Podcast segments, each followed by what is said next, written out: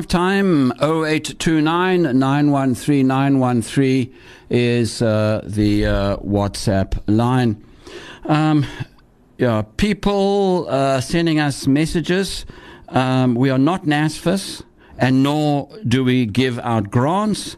And uh, yeah, we don't do that. We're a radio station. While there is no international consensus on how, why, when, where, what, how vaccine passports should be used, several governments are adopting the so called coronavirus passport in a bid to reopen their borders and restore something of a semblance to normal social life. But skeptics say they present insurmountable scientific, legal, and ethical issues and should not be used either within individual countries or as a tool to unlock international travel. So, what are we talking about? Online, director in the Center for Medical Ethics and Law, Department of Medicine at Stellenbosch University, Professor Keymanthri Moodley. Professor, welcome. Good afternoon, Shafiq. I need to know, and I, this has been thrown about like everybody understands exactly what it is. What on earth is a vaccine passport? So, Shafiq, um, as you know, when you get a vaccination uh, for COVID, uh, you get a, a, little certificate issued that is proof that you have received the vaccine. And uh, one assumes that this is the type of document that will be required if one wants to travel to some countries. Um, and earlier on, there were discussions about an immunity passport. So the immunity passport is was based on on a test. You know, having uh, a test that shows you've had and you have antibodies and and therefore have some level of protection.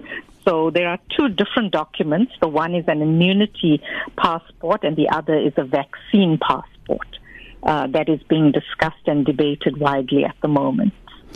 Okay, would an immunity passport be granted to somebody who doesn't have COVID?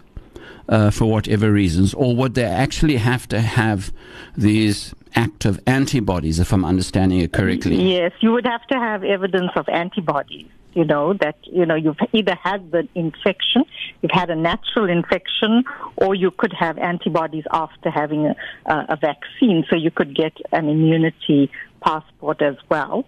Uh, the problem with the vaccine passport at the moment is that different vaccines are being used in different countries, and uh, the efficacy levels are, are, different and variable.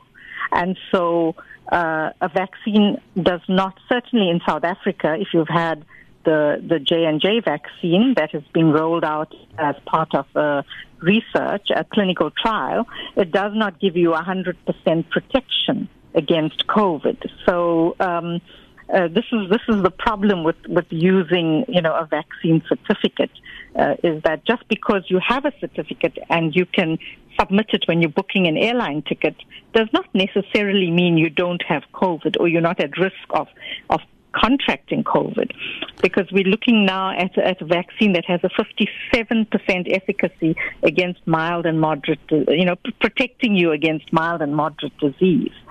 So um, uh, essentially it's not a, a foolproof measure. Of course, in combination with other prevention measures like uh, you know masking, uh, physical distancing, sanitizing, etc. Uh, in combination, it would make sense, uh, but it's not hundred percent uh, foolproof at the moment. But isn't the truth that there's no vaccine that's 100% proof? Um, the only one I think that did it was the smallpox vaccine. I'm not a medical expert, but that's what I've read. Uh, well, yeah, that's true with all vaccines. There's, you know, always a margin of error. There's always a chance of a breakthrough infection. Um, and, and with COVID, this is a little bit more variable because there are different types of vaccines.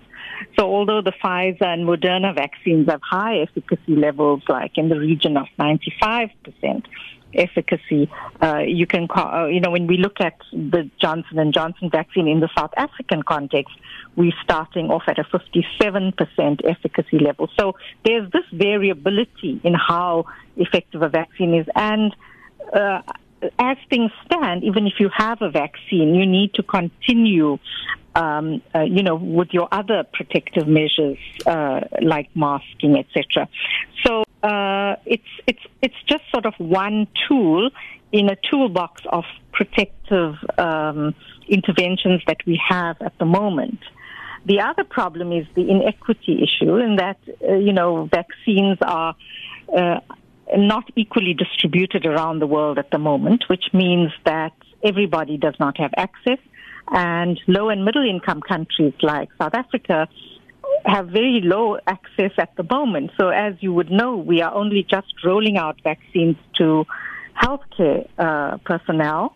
And if, if, you know, there was at this point in time a requirement for a vaccine passport, very few people would be able to use that vaccine passport to travel. And if you consider a family, then some members of a family may have the vaccine passport and others may not, depending on where we are in the rollout process. So it's like a moving target, if you know what I mean, at the moment. yeah, moment. exactly. Yeah. Yeah. I, I mean, the thing is, uh, you know, when I sit here and I do my calculations, I reckon I'll probably get vaccinated by 2035 at the current uh, rate of progress at the moment. It really is quite I don't depressing. Think that bad traffic. Not that bad. yes, yeah. Uh, I mean, you know it's 2030. going to be delayed, and, and people are looking at 2022, 2023, you know, for everybody to be vaccinated. The other problem is what about the expiry date on your certificate? So what we don't know yet is you know, how long the immunity is going to last. As you know, with the flu vaccine, you need to have a vaccine every year. Uh, what we don't know about the COVID vaccine is how long it's going to offer us protection.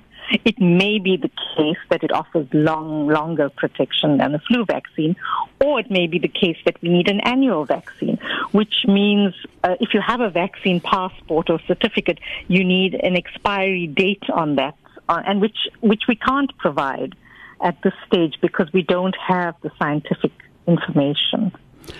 So many questions. Professor Keymanthri Moodley v- valiantly trying to answer some of the questions. Direct, Director, Faculty of Health Sciences, Stellenbosch University. Thanks for joining us. Thank you, Shafiq. Bye bye. One day I want to be like my So